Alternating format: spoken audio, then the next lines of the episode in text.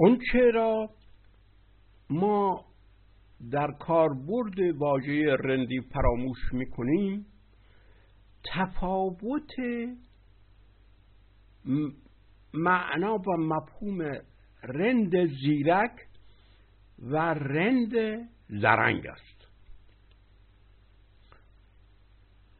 این تفاوت ارزش ایدئال رندی را مشخص می‌کنه رند زیرک مانند حافظ همه دام ها را می‌شناسد. همه فریب ها را می‌شناسد.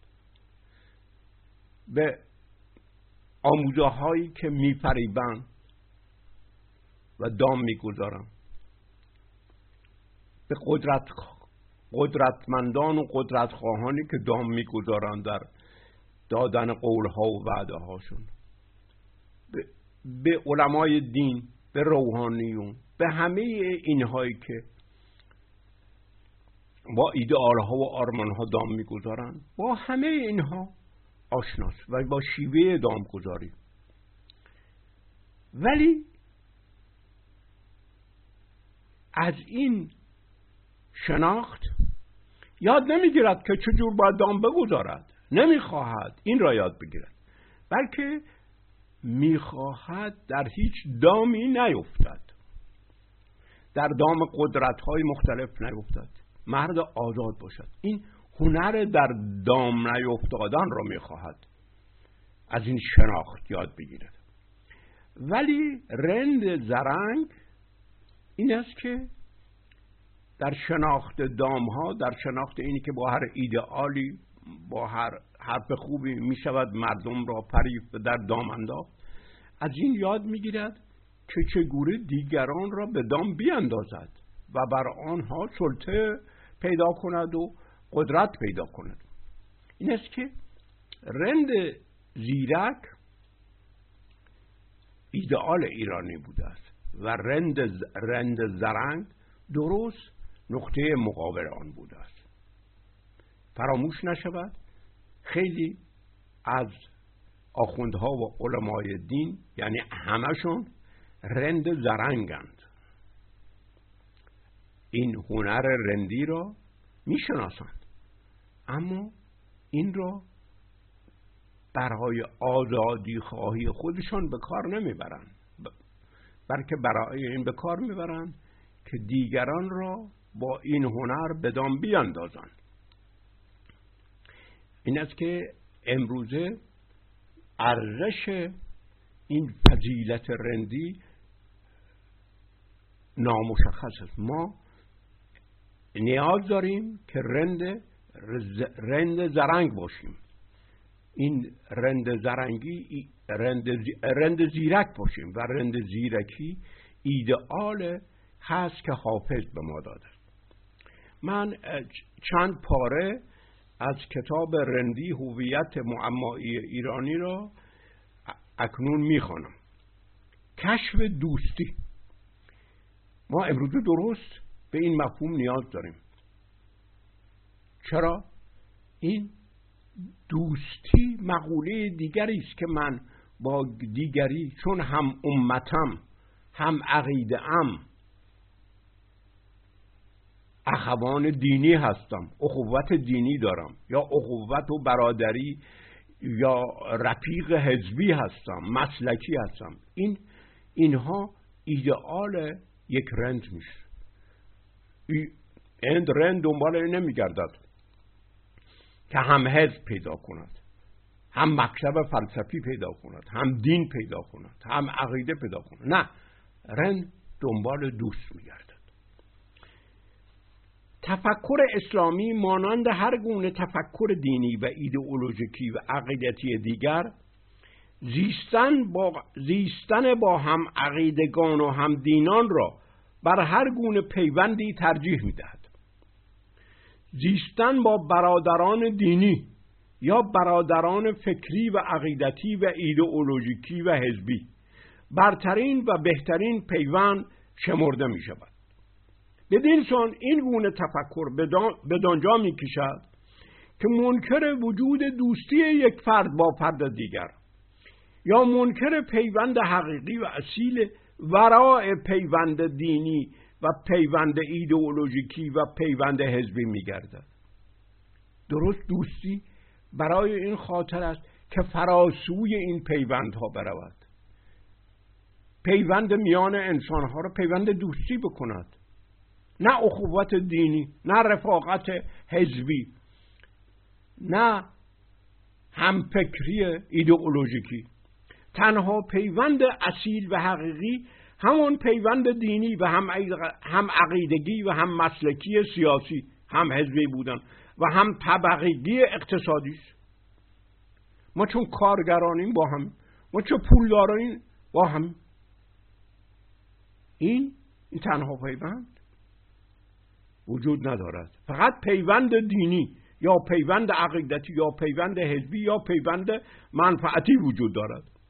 رند ببینید این چه عظمتی دارد این آرمان رندی. رند دوباره در برابر اولویت پیوند عقیدتی و دینی و حزبی و ایدئولوژیکی پدیده دوستی و اولویت دوستی را بر سایر پیوندها کشف می کند رند از سر اصالت را به دوستی فرد با فرد در برابر سایر پیوندها می دهد و آن را برترین پیوند اجتماعی می شمارد و سایر پیوندها را فرعی و جنبی و سایوار می داند که پیامد همون افسونگری افسانه هاست.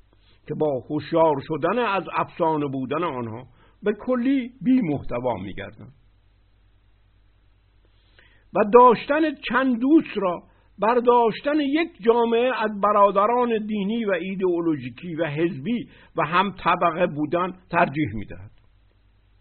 همه ادیان و عقاید و ایدئولوژی ها و مرام های سیاسی پیوند دوستی را در اجتماع نابود می‌سازند.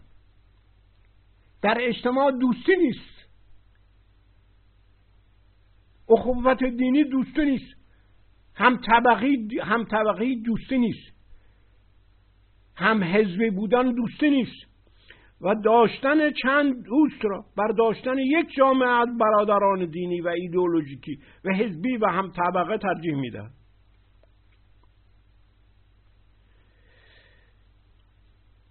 همه ادیان و عقاید و ایدئولوژی ها و مرام های سیاسی پیوند دوستی را در اجتماع نابود می‌سازند و میکوشند به جای آن پیوند هم عقیدگی و هم دینی و هم مذهبی و هم مرامی و هم مسلکی رو بگذارن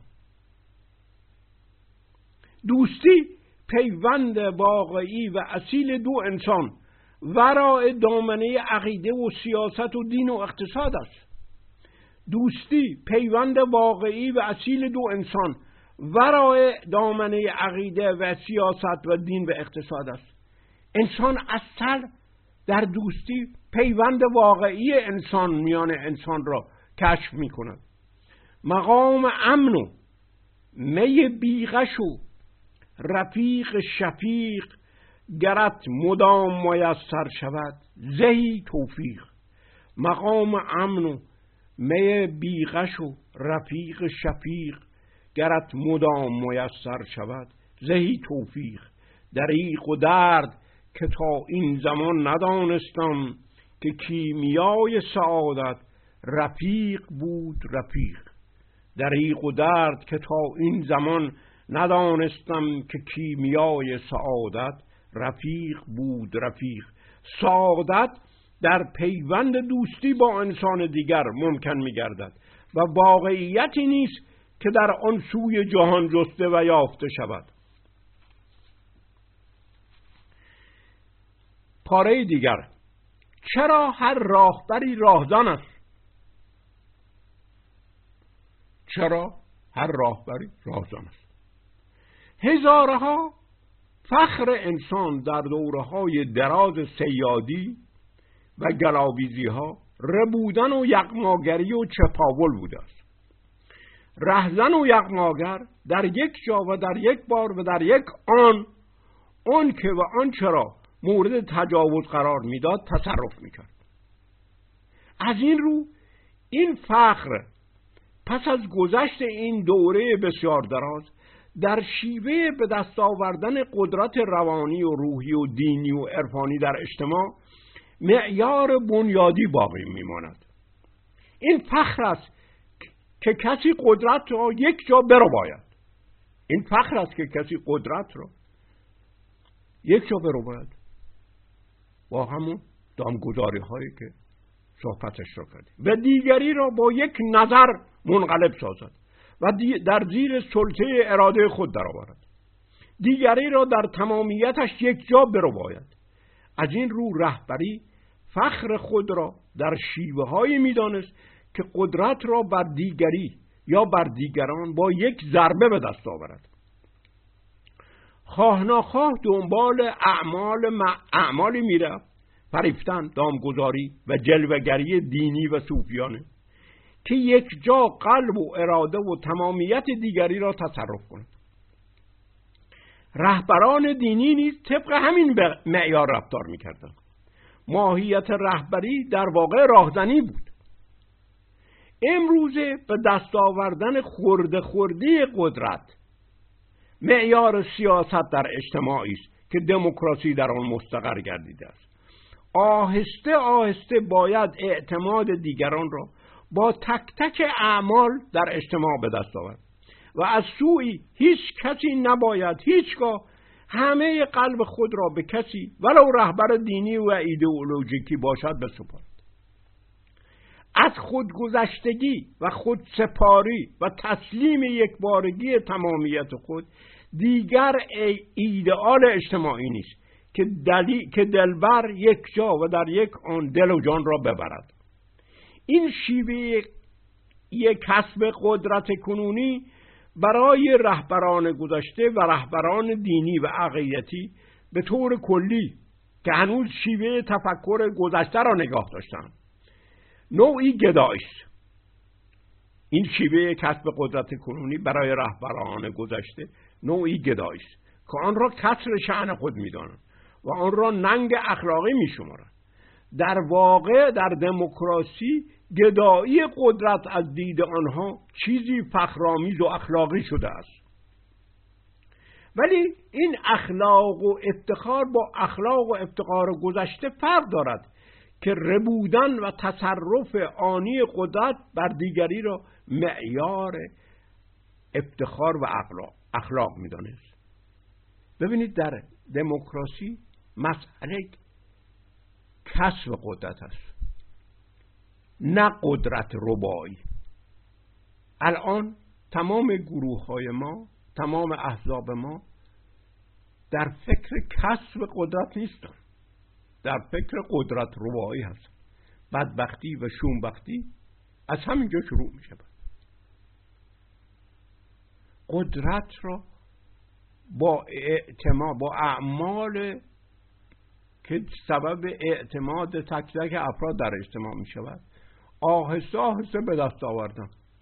این غیر از این است که کسی قدرت را برو باید همونطور که صده ها یک بار با حجوم رو بودن افتخار بود. همونطور نیز همه وجود خود را در یک آن به رهبر و دل برباختن و سپردن افتخار بوده است.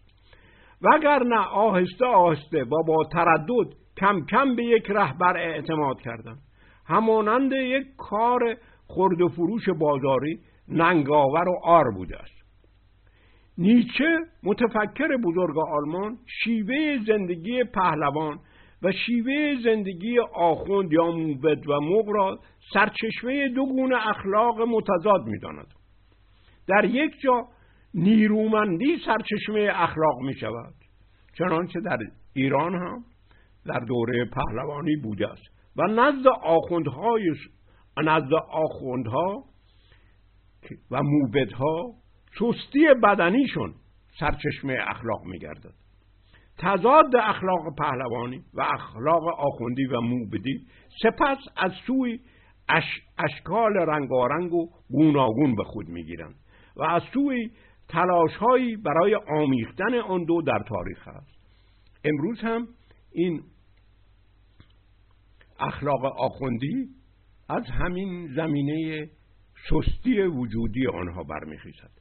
رند هرچند از پهلوان شدن و ایدئال پهلوانی رو برمیگرداند ولی هنوز باقی مونده اخلاق او را که مهر به زندگی در گیتی و بر پای خود ایستادن باشد شالوده شیوه زندگی خود می سازد در واقع با ادامه تهمانده سنت پهلوانی در رندی تضاد اخلاقیش اخلاقیش با اخلاق آخوند و صوفی زنده به جای میماند.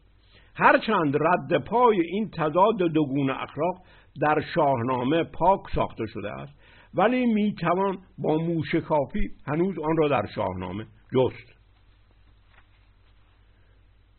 دوستان امروز سخن را گفتار را کوتاه می‌کنم و و شنوندگان را به خواندن کتاب رندی هویت معمایی ایرانی که بنوشهر جمالی 20 سال پیش نوشته است دعوت می‌کنم.